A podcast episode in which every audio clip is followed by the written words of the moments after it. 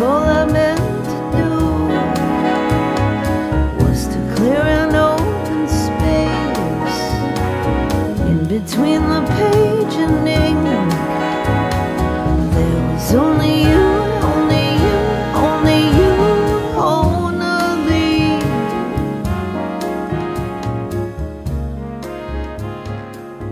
Rebecca Martin, welcome and I feel like this is like our third interview.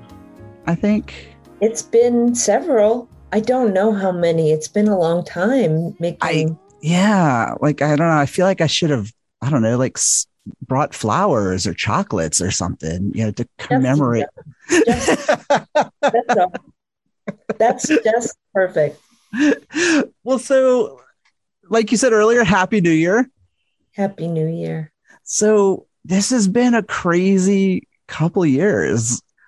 Something we never thought, or at least that I never thought I would see in my lifetime. You know, is this whole pandemic that kind of stopped the whole world and especially the musicians who were affected you know as far as in the entertainment industry you know musicians actors um you know broadway performers things like that but you seemed like you had no problem staying busy in the couple of years during the like so like like what did you, what else did what did you do to like kind of maintain some sanity other than your big musical project which i'm excited to talk to you about?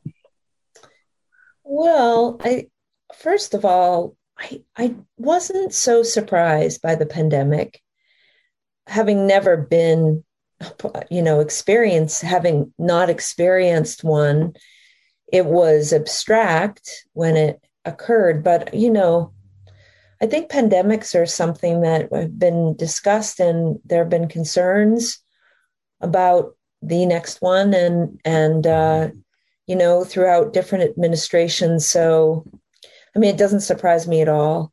And it wouldn't surprise me at all if we had another that wasn't so far in the distant future, to be honest, um, given all the changes of climate and what have you.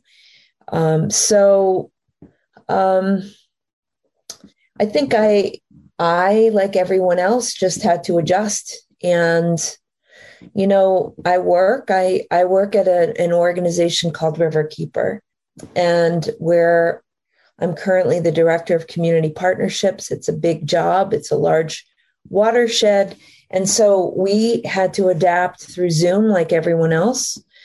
Um, we have a 16 year old son who switched to remote learning. So there was that adjustment. Mm. Um, our community uh, has different varying degrees of challenges. Um, and watching that play out was really challenging too. Um, you know, people weren't working, some people weren't eating, some people didn't have place a place to live. Um, there were concerns about work, as you suggested, with mm-hmm. um, freelancers or gig workers, as we've come to know ourselves, who are musicians and, and actors, as you point out, who maybe musicians more so than actors. I don't know what their situation was really. Mm-hmm. I mean, everybody's was the same initially of just trying to sort it out. But um, yeah, I th- I just feel like it's been it's been a big uh, changing time, and here we are doing what we can to adapt and to continue to do the things that we all find ourselves doing today you know I, obviously i don't make a living playing music or anything but i've been a musician for 30 uh, something years now and played in bands and did my own thing. And while I didn't feel the impact of it on a, you know, occupational level or like a financial level, it, it was amazing to me that we had to adapt to a whole new way of expression and ex, you know performing our music and think people were doing virtual concerts and they were doing backyard social distance concerts where they'd invite 10 people, you know, and things like that. And it was really interesting because I really enjoyed seeing the creative um, ideas that so many musicians had. It pushed musicians along to find ways of using the internet. Who knows, you know, in ways that are maybe sustaining in the future, whether it's teaching, whether it's, you know, there's no replacing that going out to hear music. We we need that. But mm-hmm. I think the the as you say the creative ways of finding uh, uh, a continued um, opportunity to connect with fans or the public was inspiring, and I hope that some of those ideas will continue to take hold, and also that we can work out the royalty structures. You know, the things that we've been work working on or some some have been working on on behalf of all musicians for a long time to make it to make uh, royalties uh, you know pay better to sustain mm-hmm. take care of the writers and the uh, instrumentalists etc who are making important music so we'll see we'll see how that um, how that benefits musicians i'm different from most musicians because i really can't do one. I, I do different things, and I've always mm-hmm. needed to do that. And I also am torn by that. It's not easy to have left and right brain really active. Um, I'm an organizer, so I need, I'm very detail oriented, and yet I need space to write and to create. And so I, I don't put, and I've never put all my eggs in one basket. Mm-hmm. So I, I, um, yeah, I, I've really been able to diversify what I do. And, and in the end, that has really been very helpful in my life. So having the job that I have satisfies many needs, my organizing needs and my my need to engage in community, my need to contribute to um, to the world in in terms of a practical, you know, mm-hmm. clean air, clean water, um, you know, environmental justice in some regards in our communities, etc.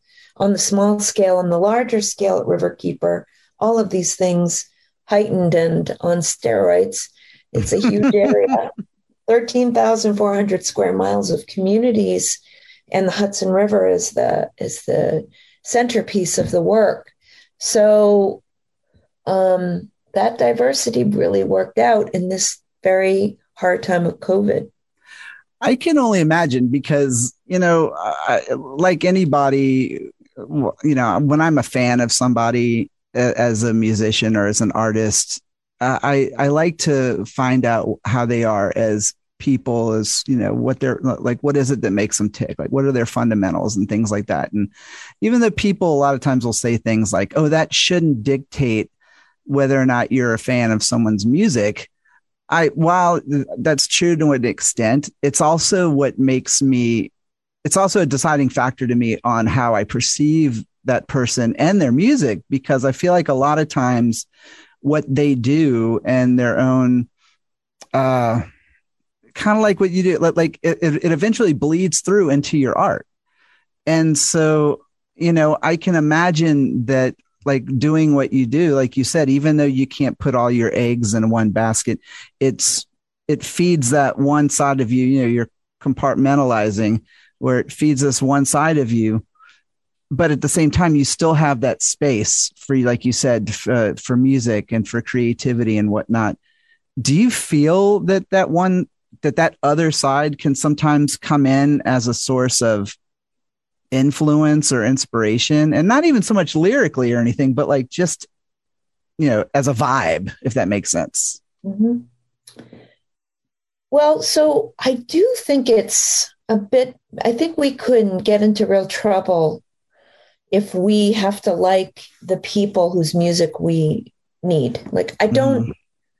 Know if that always translates and i don't right. think it's important that it does i really mm-hmm. don't i mean you know but uh, there are musicians who's who are, I think, more intimate in the world and sharing other parts of themselves. I think you're seeing more of that that seem mm-hmm. in line with who they are. But ultimately, you know, it takes a long time to get to know someone.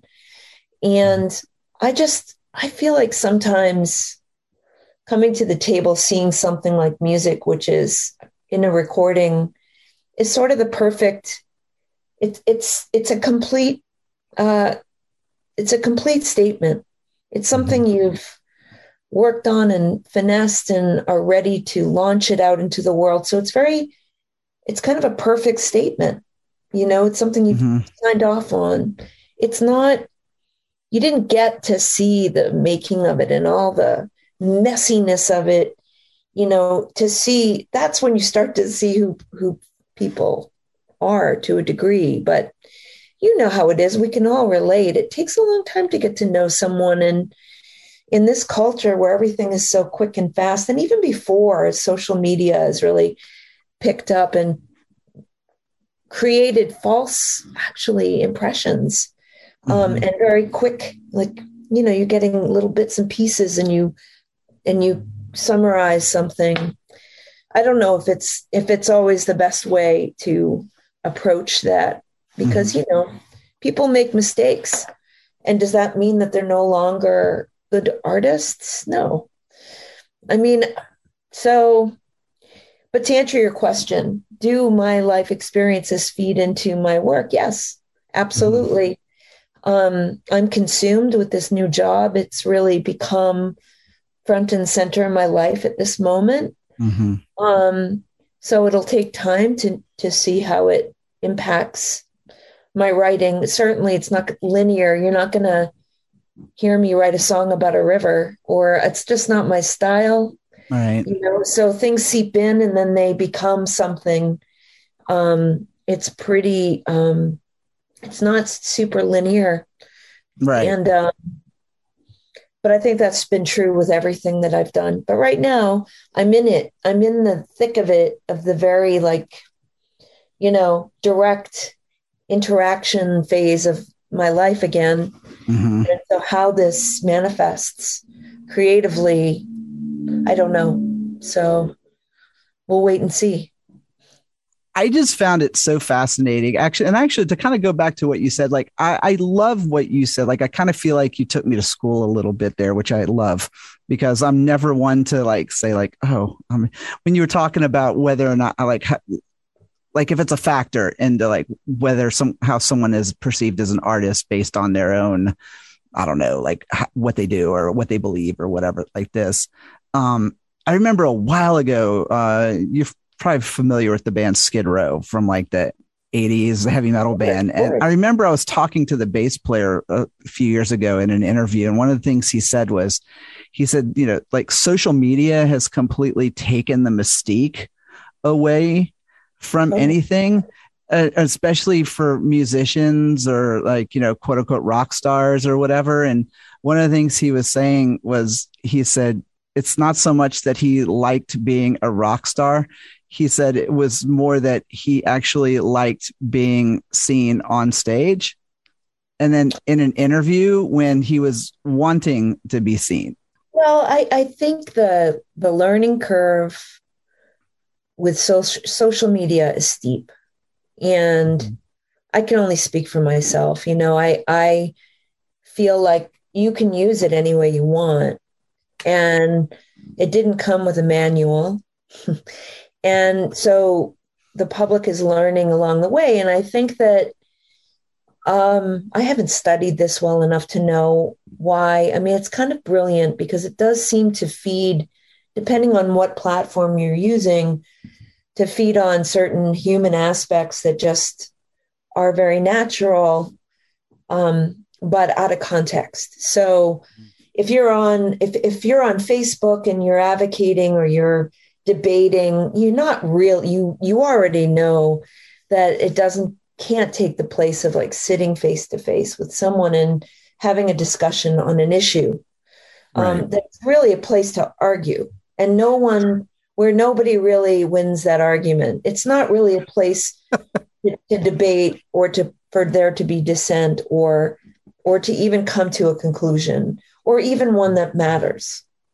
And so for myself, it's been a learning curve of how to use social media. And I've been off of it in many ways. I have a very, very mm-hmm. private place, but I, I'm I'm off of it and I don't post and I don't spend as much time. Initially, I spent a lot of time and it was peculiar how you know thrilling it is to say something and get a quick reaction mm-hmm. and you know it's like that going and, and certainly i can only speak to it from my place i'm not going to criticize others for using it and mm-hmm. learning to use it the way that they are. People want to post their sandwiches, then post your sandwiches. Right. it's your choice. But I do think that we need to, I needed to learn how to better and still to curate the the content and mm-hmm. and you don't really have much of a of a it's very different today. It almost seems like the platforms are curating for us. Like i could put something there that i really want you to see but you may not see it now mm-hmm. because it seems like content is um, edited very heavily by the platform. So i don't know. I i think we're in a real like a real new place with how we interact and um, i think it's in a way to, to a degree bigger than us and it's important it's important to really think about how we're using it and what we're trying to what need are we trying to fill you know mm-hmm. and look at that because that's really what i think is going on um it's captured that and uh i'm sorry Oh, don't and, worry. You're going to hear noises over here too. so, so I understand what that the bass player from Skid Row is saying, but I mm-hmm. also think that we do have control over it. And I bet you, even though he doesn't want to see your sandwich, he's mm-hmm. probably mm-hmm. seen it because he's probably on social media. And one way or another, you see things and then you mm-hmm. can't unsee them. oh, right, know? right yeah it's it's just really interesting kind of like you said to see how people have adapted to it because you know you know even yeah you and i are probably very close within the same age or you know i just like i just turned 48 in september and okay uh, so yeah 53 in April. 24. Okay, so yeah, so we remember we're in this really weird pocket of time where we totally remember a time before any of this, you know, where we were printing up flyers and handing them out to get people to come to shows and calling people on the telephone and busy signals, you know, and then all of a sudden. No, you know what it is. It's just that this yeah. is not nothing new either because now you can relate to your parents and your grandparents. And you know, that's that's really it. We're we're able to say 25 years ago and have been an adult and and have that reference point now it's time marches on and that's to me all it is it really is but it's to me it's like such an incredible place to be like because i you know like i was telling somebody the other day i was like you know we were joking about uh, i was like how my like my my arm hurts every morning when i wake up you know it just clicks. And he was like oh getting old sucks. And i was like i love it. I love getting like I, it's like it's life, you know, like it's like, you know, when I can look back on, you know, probably what the 43 maybe 40 years or so that I can really remember you know that I was like I love being able to say that I've been around for a large chunk of you yeah know. you're lucky you're lucky I mean there are people who don't make it out of their 20s I mean it's oh. really relative it's relative mm-hmm. and um you know it's I think there's joy every day really if you can be present with whatever is in front of you without trying to sound cliche or Pollyanna. But, you know, mm-hmm. as you say, getting older just requires, you know, a little more maintenance and, and, uh, a little more sleep, a little more water, move your body. It's, it's, and that is sort of the opposite of where we are. We're much more um, docile, sitting in front of our computers all mm-hmm. day doing our work it's a challenge it's a challenging time you know for but i'm with you. I feel very much that way. And i think that as a woman too all the changes that women face menopause and things like that that most most women don't want to discuss or have a or the way their bodies change and what have you which is really a natural occurrence that's very that's earned. It's a wisdom. Mm-hmm. And you know it, it's hard to find women who are in their 50s who really who don't say things like i hate this i hate my body or i hate getting old or totally understand but it's that's a cultural thing too it's a weird american cultural phenomenon. But as a woman, I do appreciate being around other women who are embracing this decade, and it's hard to find.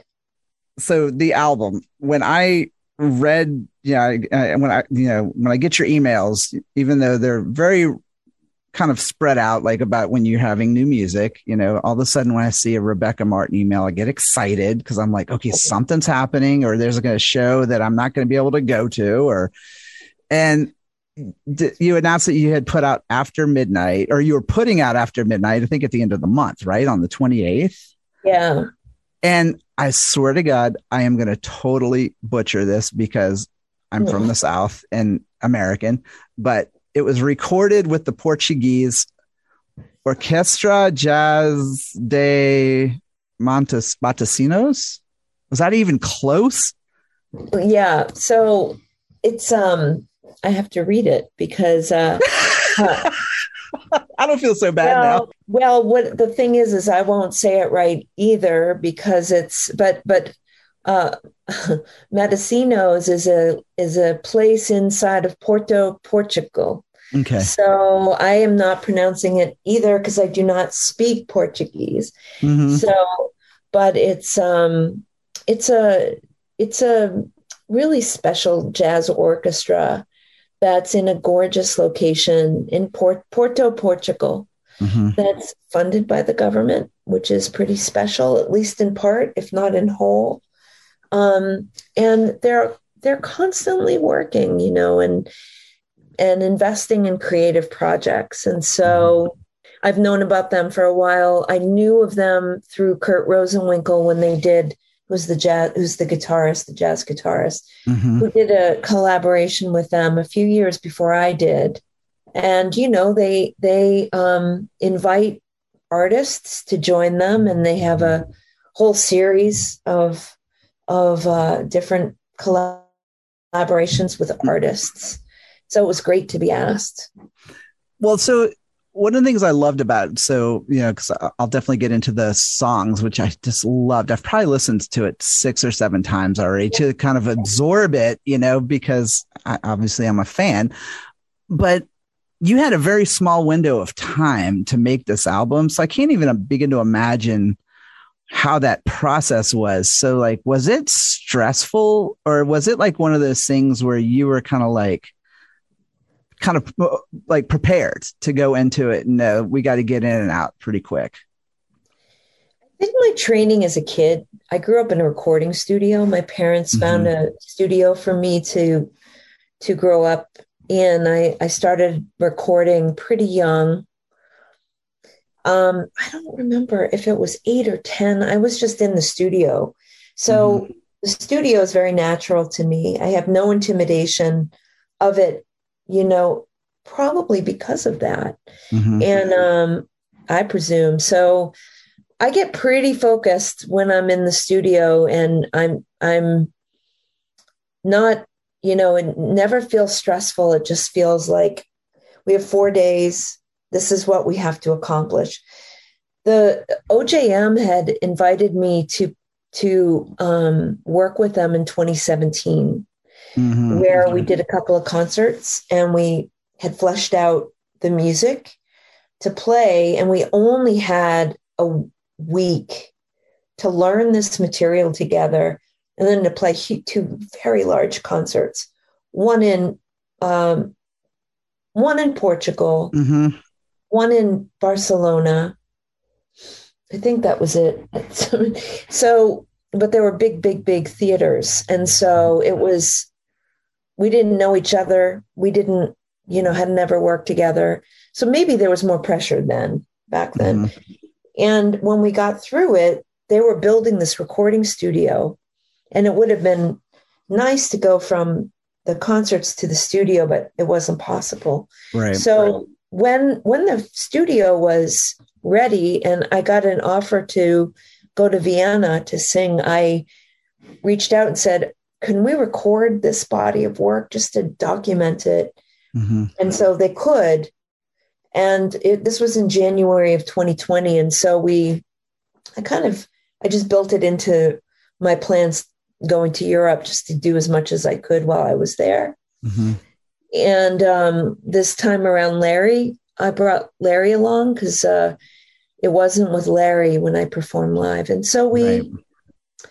We went and yeah, we had four days to jam and to get this done with a huge orchestra. Um, I don't know how many pieces it is 15, 20, something like that. Yeah, it was a big, big group for mm-hmm. sure. Mm-hmm. And so, um, but you know, we we recorded it, and then I came home and the pandemic hit. You know, so I got back in February, early February. I got really sick.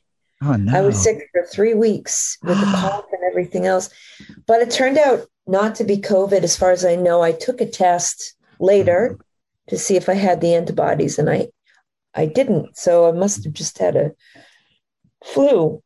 So everything shut down.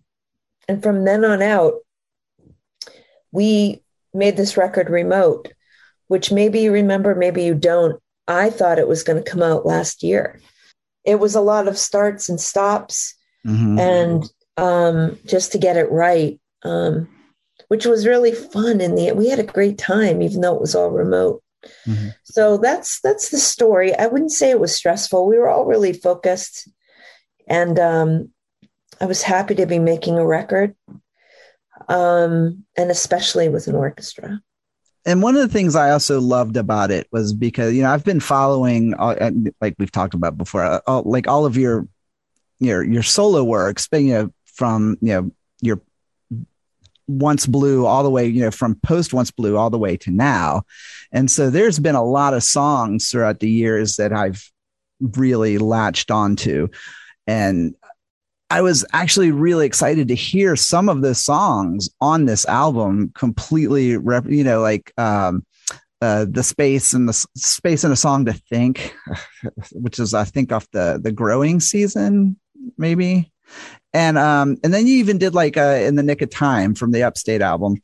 Mm-hmm. and i loved hearing those. Oh and joey. Joey was a really big one to me because i loved that on the uh years ago when the once blue album was like an import yeah. and it had that extra it's on uh thoroughfare as well it is I, I i actually made a note so i wouldn't forget to say that but I paid like 40 something dollars for that Once Blue album off of, you know, as an import because I wanted those Sorry, extra songs. oh God, it was the best 40 something bucks I ever spent. Trust me, it was one of those. But I loved hearing those songs and, and hearing them. Yeah, you know, I mean, they're timeless, but to hear them with such a different, you know, all that instrumentation was just so cool. So how is it for you to actually be able to hear those songs with such a grand new like this like life that was breathed into them that maybe it didn't have you know it went from being kind of a sparse to being like this grand thing?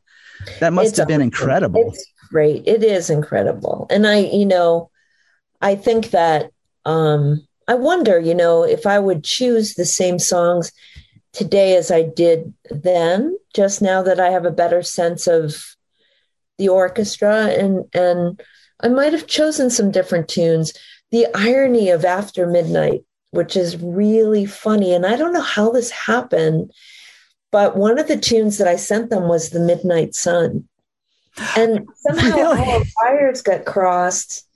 And I I when I got to Portugal in 2017, they learned after midnight instead of the midnight sun. Oh, that's and incredible. I was so confused because I'm like, I didn't send them this song. Maybe they chose it, but it was that we lost in translation, and and the the irony that it ended up being the title track, which was not because personally it was my favorite song on the record, but I think that it both for Pedro and I, who's the conductor, um, and one of the um, one of the uh, um, what do you call the he he wrote some of the the the uh, arrangements, the arranger mm-hmm. for the on the record. Just um, you know, the times we were in, you know, it just felt very intense back then with what was happening. I mean, it's intense anyway with anyone but the rhetoric around in America and and the fear that I think was pretty palpable, the mm-hmm. you know the more overtness we were with COVID, just more tap, tapped it tapped into social media and the news and all the it was very intense and i mm-hmm. anyway it seemed like that was a good a good lead in song for the record but it was meant to be the midnight sun um i so, love that story it's great, so incredible right? it's amazing John, i have something for you Are you ready here we go yes Matosinhos. Oh, they... Matosinhos. That's the best. Rather than me trying to say it or you trying to say it, to get it right, you know? So, I did I did the whole text to speech thing on Google and I was like, yeah, there's no way I'm gonna be able to I can't I can't even roll my tongue. I don't know. I'm just gonna just say it. Oh, that's not true. no, it's, it's something different and it takes sometimes a minute. I mean, I would like to spend more time there going in and out as quickly as you do mm-hmm. that impression and how you process language really some for me it takes a little time to be honest. And i am when i go anywhere it's usually quick and i just take in whatever i can you know. Mm-hmm. and uh, portugal though i'll tell you is you know i felt this way about japan too. I could live there without any hesitation and i just felt really i feel very comfortable there. Italy is the same. Um, it's funny. I mean, I am grateful that I that I grew up where I did and that I've landed here, mm-hmm. but I don't see myself being here forever. Um, you know, I feel like with whatever time is left, when the time comes that I'm meant to, um, I belong somewhere else in order to do this next phase of learning. So, who knows where that'll be? I, I could only be fortunate enough for that to be Portugal, let me tell you. Mm-hmm. It's a beautiful place. People are wonderful. And, um, you know, the culture is, yeah, there's a certain ease to the way people live there and simple simplicity. Um, not that America isn't great, it has its greatness for sure. But um, you know, I really long for culture. and and when I say culture, I don't mean like Lincoln Center. I mean I long for being immersed in a in culture of food and and music and tradition and like I grew up in that I feel like I don't really feel like is as easy to just step into where I am now. Maybe that culture that I'm longing to be so difficult to, to find because mm-hmm. it's, I grew up in a community that was many generations of family, many, like, I don't know how many at this point. I guess it would be four generations, which isn't even that long if you think about it, because my ancestors, or I, that's the French side. I don't know about the Irish side, how long they might have been where I grew up in Maine, but um, you have you're French and Irish. That's amazing. I'm like a Cajun, but I'm the cold climate. I'm the Acadian, and I'm mainly Acadian. Like when you talk about New Orleans, and mm-hmm. that's the Cajuns. Those are my relatives, you know, and and um, they migrated further south. Mine landed in Prince Edward Island, and ultimately, you know, in Maine, where there were mm-hmm. jobs, paper making, paper mill yeah, being transient, I don't know. I think we migrate when we need water, when we need, like, I think of the Dust Bowl or when mm-hmm. conditions are bad. We have to migrate. There, you know, we're, we're, um, but I, I kind of feel like a pack animal and just needing to lay down my roots and to really dig in and be a part of something larger than me. Community is a funny thing. I really have a different impression of it today than I did a decade ago. And um, it's really changed. And and when I tell you, yes, I relate to places like Portugal or or Japan because of what I'm sensing in the with the family unit and the and maybe what I really just need to do is go back to Maine where you know where I came from. I don't know.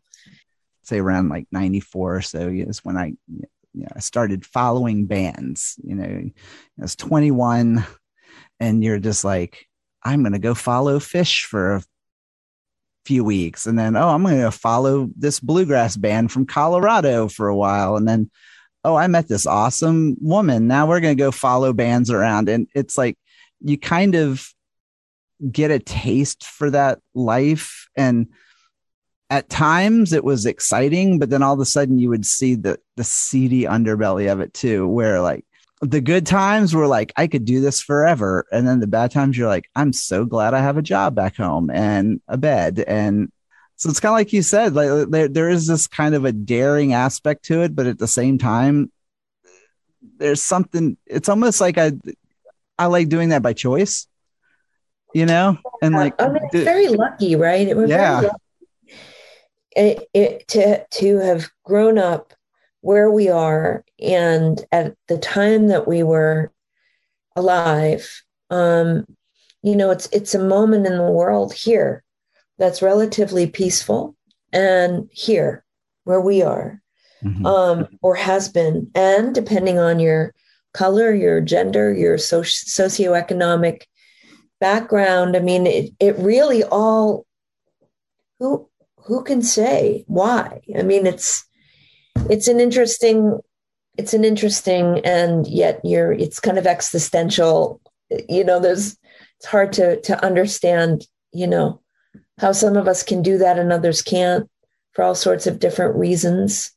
So it's gratitude. It's great that you understand and appreciate that because mm-hmm. it's really special to have those experiences and and you know and to appreciate them. And uh, I'm with you, and I'm I'm glad that I have been able to experience what I have. But now in my 50s, you know, my mom is almost 80, and there's just all sorts of things that your life isn't necessarily uh, in place for in order to pivot, right? Mm-hmm. Yeah.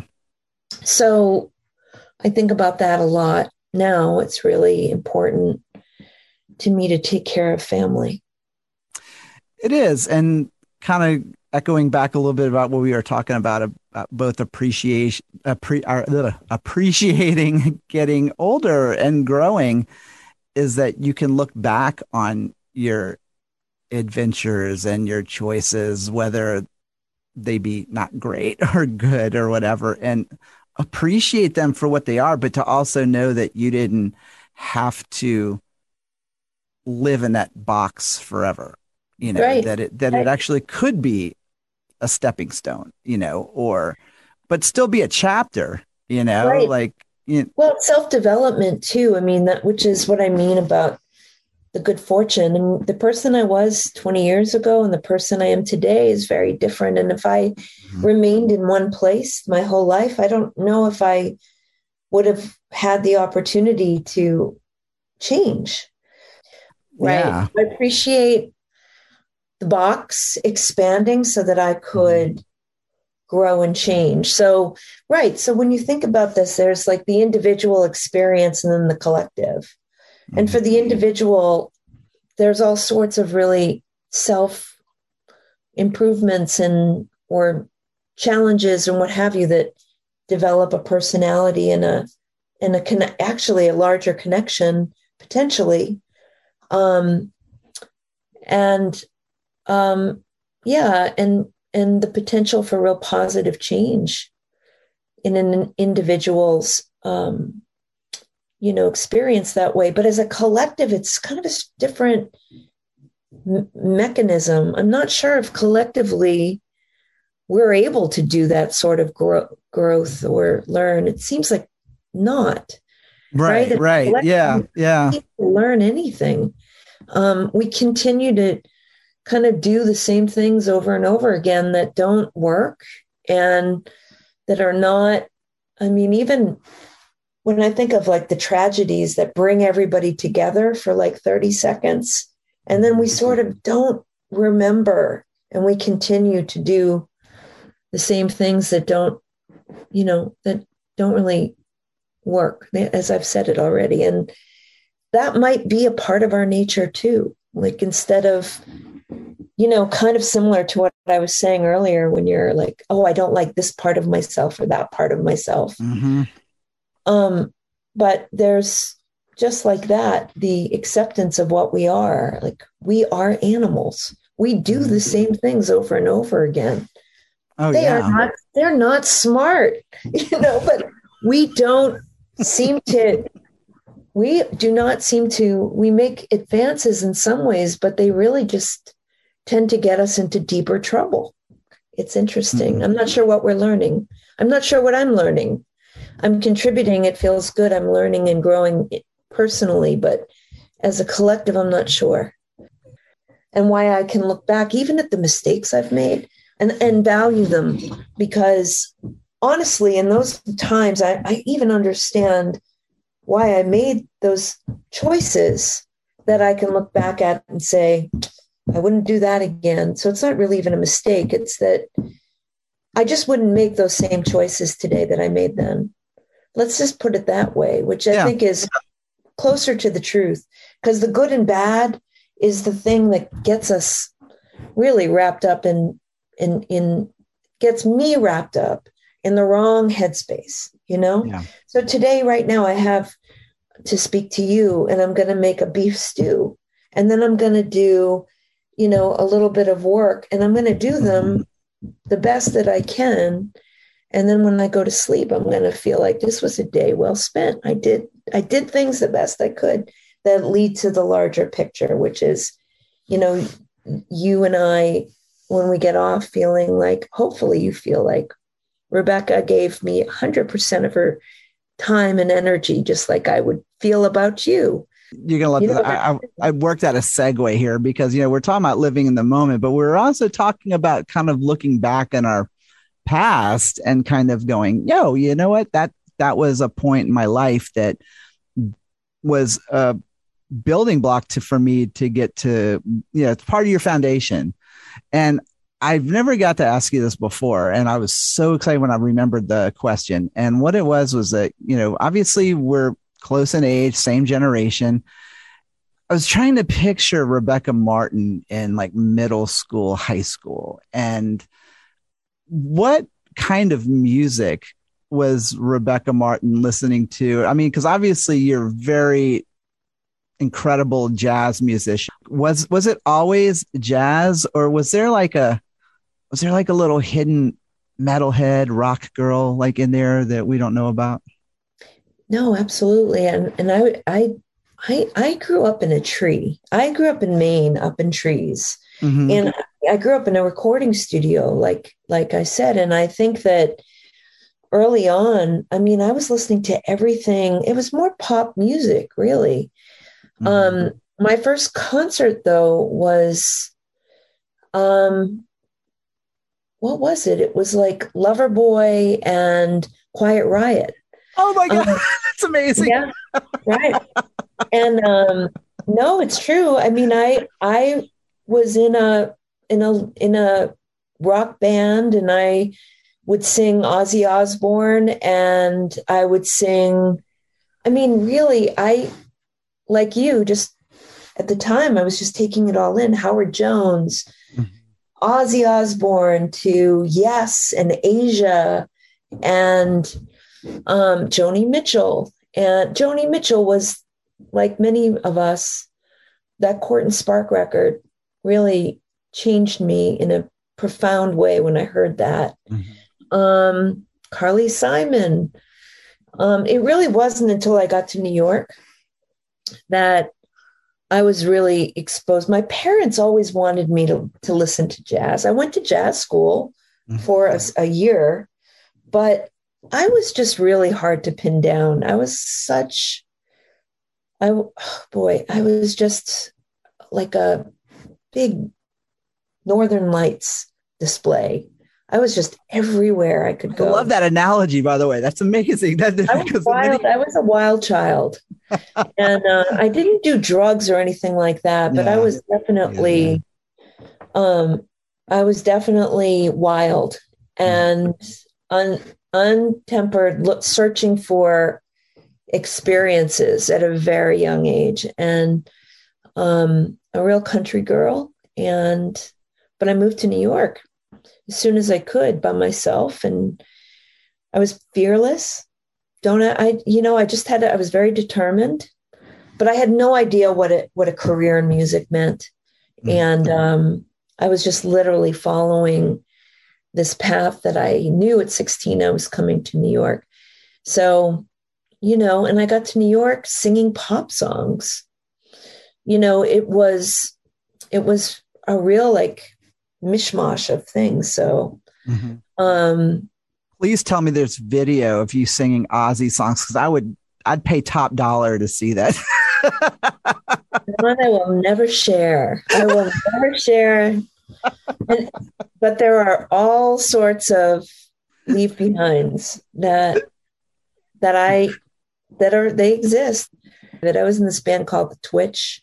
I was in a band mm-hmm. called the Educated Monkeys. We almost got signed too to uh what what's that? What is uh what is that band called? Trent Trent uh Ray what's Trent Reznor? Oh, nice. Oh, yeah. TNT, I think was the oh I, I, yeah I know, I know he had his label. I can't remember what it was, but yeah, that that's crazy. So you almost got signed to that. That's crazy. I was in a punk band in New York City playing at CBGB's and Woody's back in the day. I just did it. I did whatever. I was just wanting to sing. Yeah, and so it's very un uh, unlike a lot of the people who I've met who really went through a formal training and all of that and um, I would I recommend my path? No, I don't think it works this way for everybody. It's it's unconventional as hell. But um, I'm a little bit of everything. It seems. It, not everything classical and that I just never spent time listening to. No, I'm a real rock and roller. I really am. I love when I did try to sing that stuff, I could do it mm-hmm. but not convincingly. I mean, it wasn't until Once Blue, honest to God, where I felt at home with the music and the songwriting and the because um, you know, I think like groups like Yes or Asia or or even um, Rush, mm-hmm. you know, it was like music that was doing all these things that were really unconventional in pop music, at least to my ear. Mm-hmm. I was really craving that and and and writing songs that were authentic and yet didn't necessarily um, weren't necessarily predictable in their form. Mm-hmm. And so once blue was where it all clicked. I, I was so lucky. And I think I was driven in part for two reasons is to get to New York to discover my music and that's with me today and to meet Larry. And I think that's it. You know, I, I think I was driven, I had to do those things mm-hmm. um, because it was quite a leap for a gal from such a small town to to do what I did on my own. I mean, with the support of my family, but mm-hmm. go by myself. It wasn't like I had a companion. Um, right. Or that you had like some sort of like built in, like, you know, oh, I'm going to, we're going to help you get into this or put you. Right. I didn't here. have a, I didn't have a family member. We didn't have a lot of money and mm. I didn't have connections. You know, I literally, I had none of that. I came to New York and followed the, the stream. I mean, the, I ended up running the radio station. How, how in the midst of this large school, was I just picked out of the, the bunch and became the program manager. Mm-hmm. You know, and it became my whole life at the school was just to focus on how to organize and create a strong radio station format. Mm-hmm. Um, but my roommate's sister worked at MTV and she was the manager of this band called Educated Monkeys, and they were looking for a singer. Mm-hmm. And so I decided to send them a cassette tape from my time work growing up with this like 20 page resume because I had no idea how to do a resume of all the things I had done at the recording studio. And I got selected to be in this band. And so I went down and I played during the year. And then um, the summer came and I was still a student. And so, in order to stay, I needed a job. And so she got me a job at MTV. And that allowed me to go into the city to be in this punk band in order to work. And, and then I worked at MTV, which I continued to climb the ladder at MTV. Mm-hmm. I left the punk band because I wasn't a punker. I dyed right. my hair black. That was the extent of it. That's as far as I'm going. You know, and I'd show up in my little polka dotted dress with black hair, and it's like, this isn't really working. But um, and I was climbing the ladder at MTV, and I I ended up meeting another friend there who was grew up with Jesse. She's like, I have this friend. I've got you've got to meet my friend Jesse Harris. And I was like, okay. And um, Jesse showed up at a performance of mine at the bitter end. And so we met and connected, and that began that journey. And I quit my job because I felt like I had to decide which road to go down. I've decided to embrace both worlds, which I've never mm-hmm. done before. I've always chosen to keep my one foot in and one foot out because mm-hmm. I have to be available to music. There might be a Twitch reunion. Oh God, never. No, no, That's over. that is definitely over, but I definitely am grateful for it.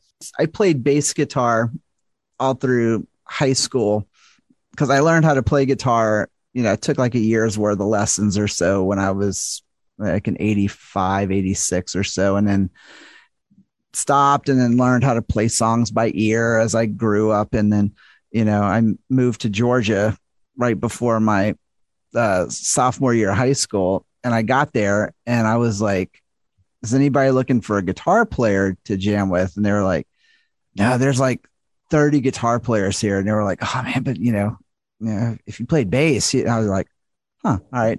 So I had my parents buy me a bass guitar, and then all of a sudden I was the bass player.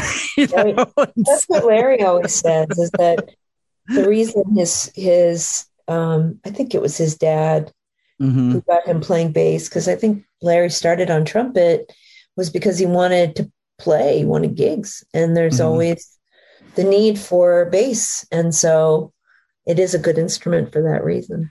It was funny because I play I played in a kind of like a punk metal band from like 91 to 94 and one of the pe- younger people who read my blog uh, who lives in town is a mutual friend um, heard our demo which was online and mm-hmm. um, from 94 and he was like oh my god dude he goes i can't believe it. he goes do you guys think you would ever like reunite i was like did you hear us I was like, I was like, you would want that now? I was like, because I was like, we haven't played together since 94 and we'd probably sound the way we did when we rehearsed twice a week. you know I mean? Well, yeah, yeah, that's great. But it's a piece of my life that I look back on very fondly. But I'm like, don't know that I need to go there again. again. You know? Totally totally understand. No, it's it's good. It's great. It's great to embrace it. It's great to move on.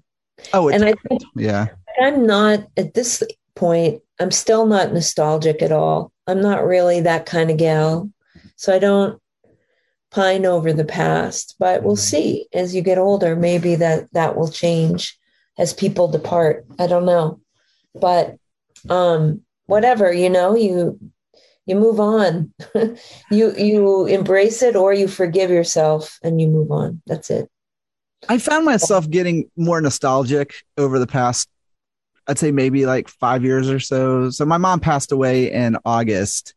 And when she passed away you know of course you know with it i got all her like photo albums and things like that. And I'm looking through these photos and I'm seeing pictures that I hadn't even didn't even remember certain moments and like there's these weird kinds of nostalgia I feel like but like there's this nostalgia that people look back on and go like I wish I could go back there again which has never been who I was. Like I've never looked back and said, "Oh man, high school was like high school was the worst. I hated high school. Like I didn't, I couldn't wait to be an adult, you know. And so like I look back on these times now, and I like I enjoy the memories and I enjoy the good times, and I remember the not good times, but I like remembering them.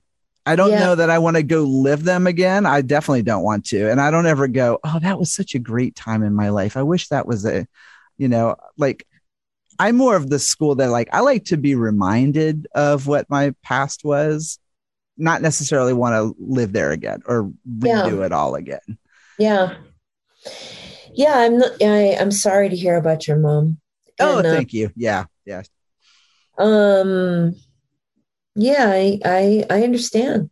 Mm-hmm. I understand. And and I think that um as I said, you know, I when there is space and time for me to think about it all, I just, you know, I guess at 53 now, coming up and, you know, you start to really see it's like, you know, there's a limited amount of time, mm-hmm. you know, it, it, you know, going forward. And so, um, how much of that do we want to spend wallowing over the past or like like you said, some some might do pine over it when you're like, okay, like like what do I have left to do?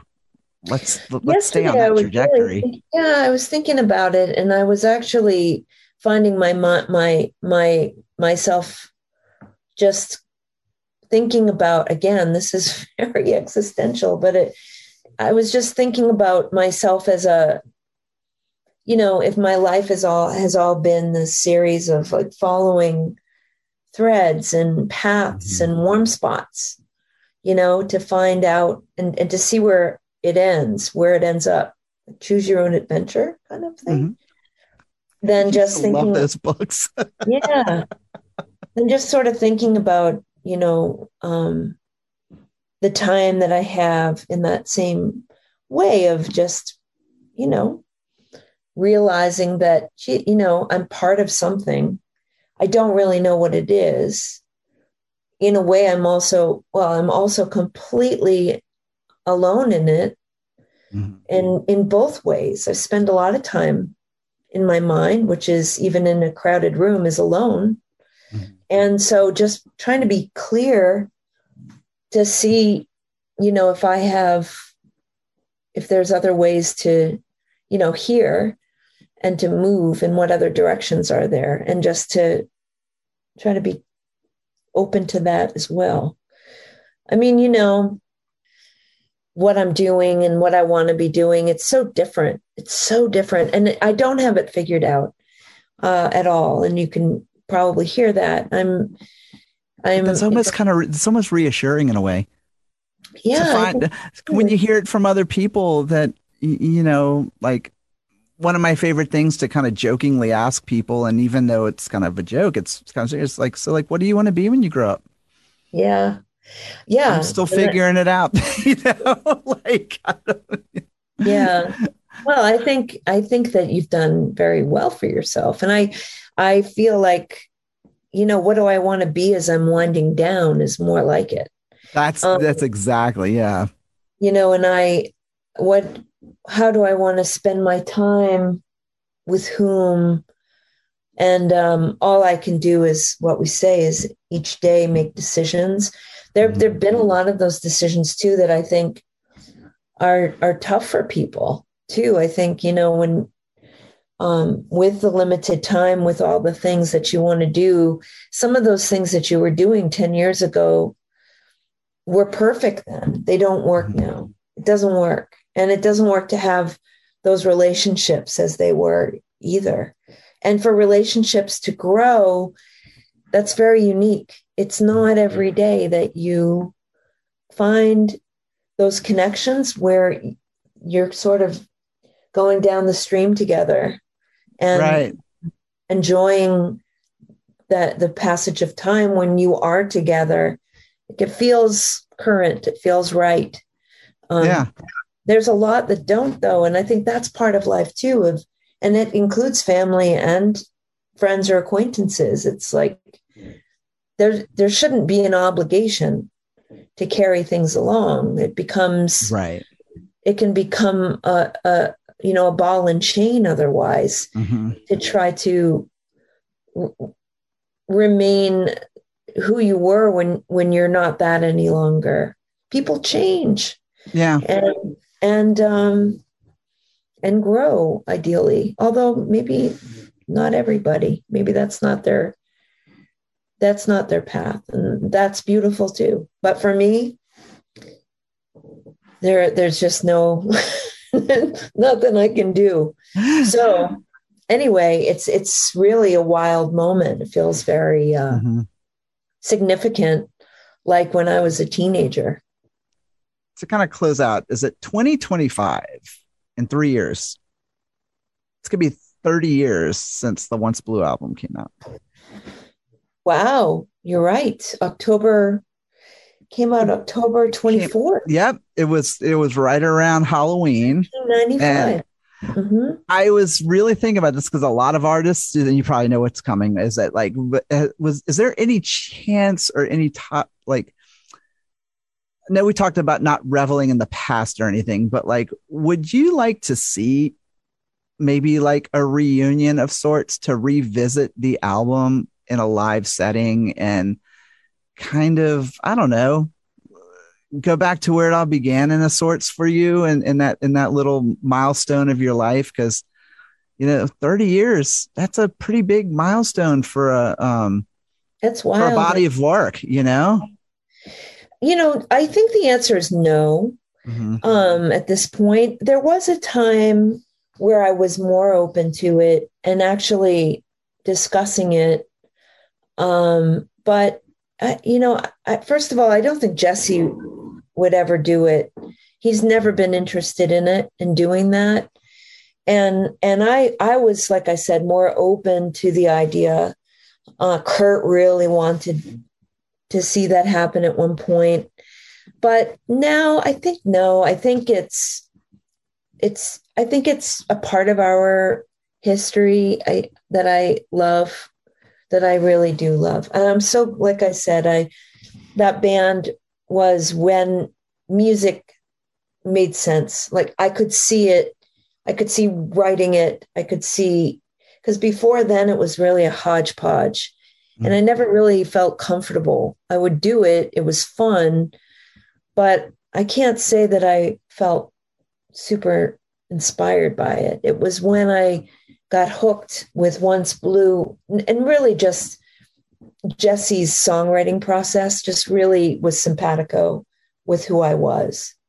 Uh, and it still is. I mean, I really, I think even my, the way I write was pretty influenced by uh, his writing, even though I think he's much more um, crafty than I am. I don't really think about songwriting that way. Um, and I think in some ways he doesn't, but he also can do it that way. Mhm. And that's not really something I, I, I can do or that I would enjoy to do. Yeah. But no, I don't think, I don't think our paths are going to connect. I think they did what they needed to do. Mhm. Um, and especially now, my life is just, I mean, I am so excited to see, and I hope for the next phase of what what is my songwriting going to be like. I definitely don't want to keep doing it the way I've been doing it. And it might entail going and studying. I don't know, learning the language better than I know it. Um, I definitely don't relate to a lot of the songs that I've written, though. I wouldn't sing them today. Mhm. Um, so everything is sort of changing. And I, one last part answer to your question that second record that we put out that Mhm. had both records on it, yes. and then the, the live album Mhm. that I put out. Which was fantastic. I remember That's that was the last time we talked was when that came Yeah. out, and I love it. Yeah, me too. I mean, it's so sweet, and I remember that gig, the Handlebar, and and uh, South Carolina. I think it was South Carolina or North Carolina. Yes. Yeah. It was, I think it was South Carolina. That was a special show. That was Gene and his that space. That was one of those things that I that go down in history, in my memory, as one of my favorite gigs. That audience, the whole thing. So to find it, and then to find the poster, a picture of the poster that still exists, that to me was like, this has got to get out. Those are the things I feel like we've emptied it out. you you're hearing it. There's more, and I actually still own the the two inch tape. So someday I'm going to transfer it all and and hear it. You know, Jesse, I think, has given up on it. I still have it in a controlled storage setting because I can't get rid of it. I feel like even even if it's only important to to me, I gotta someday get everything off of that. And to you, I mean, to hear like I want it all, and to hear Kenny and the interactions of the band that that's just something I need to have someday. Um, I started that process. I have like mm. 50 DATs and I've given them now to a studio to transfer it all so that I can listen to it and see what's on there. So that to me is the work ahead. If mm-hmm. I'm going to give anything more to the past that way, that's what I would do. Um, but I'm really on I'm on a different trajectory and where I end up. I don't know, but I, I really, really want to see what happens with a little space and time. The orchestra recording was great. And circling back, what an experience to be able mm-hmm. to sing with an orchestra and focus and get that record together. But even where I'm heading with writing, who knows? It's a whole new world, and I definitely don't want to go back. No. Well, but I love that there's still some love for the legacy oh, yeah. and that oh, yeah. Oh, my god. And if anything like it's who i am. It's it's i want to hear it also. you know and you and you you will. I mean there's a lot of listening to do and i'm i'm mm-hmm. looking forward. You know the second once blue record jesse got a box of tapes out of the storage space and he was mm-hmm. listening to it with kurt. That never would have happened had he not found that box of tapes. So there could be amazing, I'm, sure that there is like really amazing uh, performances left to be heard from from that time. But no, but you know who I would work with any day of the week is Kurt. Kurt is Guillermo, Brad. Um, you know, I don't need I don't need to collaborate writing songs. I, I got my own songs. I, I just that world, those worlds that they create are just extraordinary. So I've got Kurt, I got Kurt, I got Guillermo. What's missing is Brad. I got to get that together someday, Brad Mehldau. Oh my God. I would love that. I would. That's really that. all that's left for me, I think, in terms of that collaboration. and everything with Larry, you know, we keep going. But I so appreciate all your thank you for 30 years you've been listening to to the music I make too, which is it's a big deal, Don. So thank you so much for that. Appreciate well your, you, your ears and your your uh, kindness, and uh, glad it resonates with you. Well, you've been a huge part of the soundtrack of my life for 30 years, and I look forward to to more as we get as we move forward. And again, like congratulations on the album. I'm super excited to hear it. Well, I mean, to see it actually come out is what I should say, because I've heard it a bunch already. But I think it's going to be really cool for people to hear exactly like this kind of new chapter for Rebecca Me Martin. Me too. And you know, as I mentioned too before we go, there's also an audio book. It, it was all done on Zoom. So, which is it wouldn't have happened otherwise. But wait mm. till you hear it in sequence of 11 women in my life who I value so much, who read a piece, and it's just so wild and wonderful to hear the different voices read these words. And I hope it brings people closer to the lyrics, even closer than maybe with my singing them. So I'm excited for you to hear that too. What a great companion to that, you know. So so it totally surprised me how much, you know, I loved having that. And um I look forward to hearing it. Oh well, I can't wait to hear it, and can't wait to hear all the the the the archives and everything. But you know, I always enjoy talking to you, Rebecca, and it's amazing. And I really appreciate you always taking time out to to uh, entertain me with all my questions and whatnot. And well, thanks for spreading the word, Don. Appreciate After it. Midnight, yeah.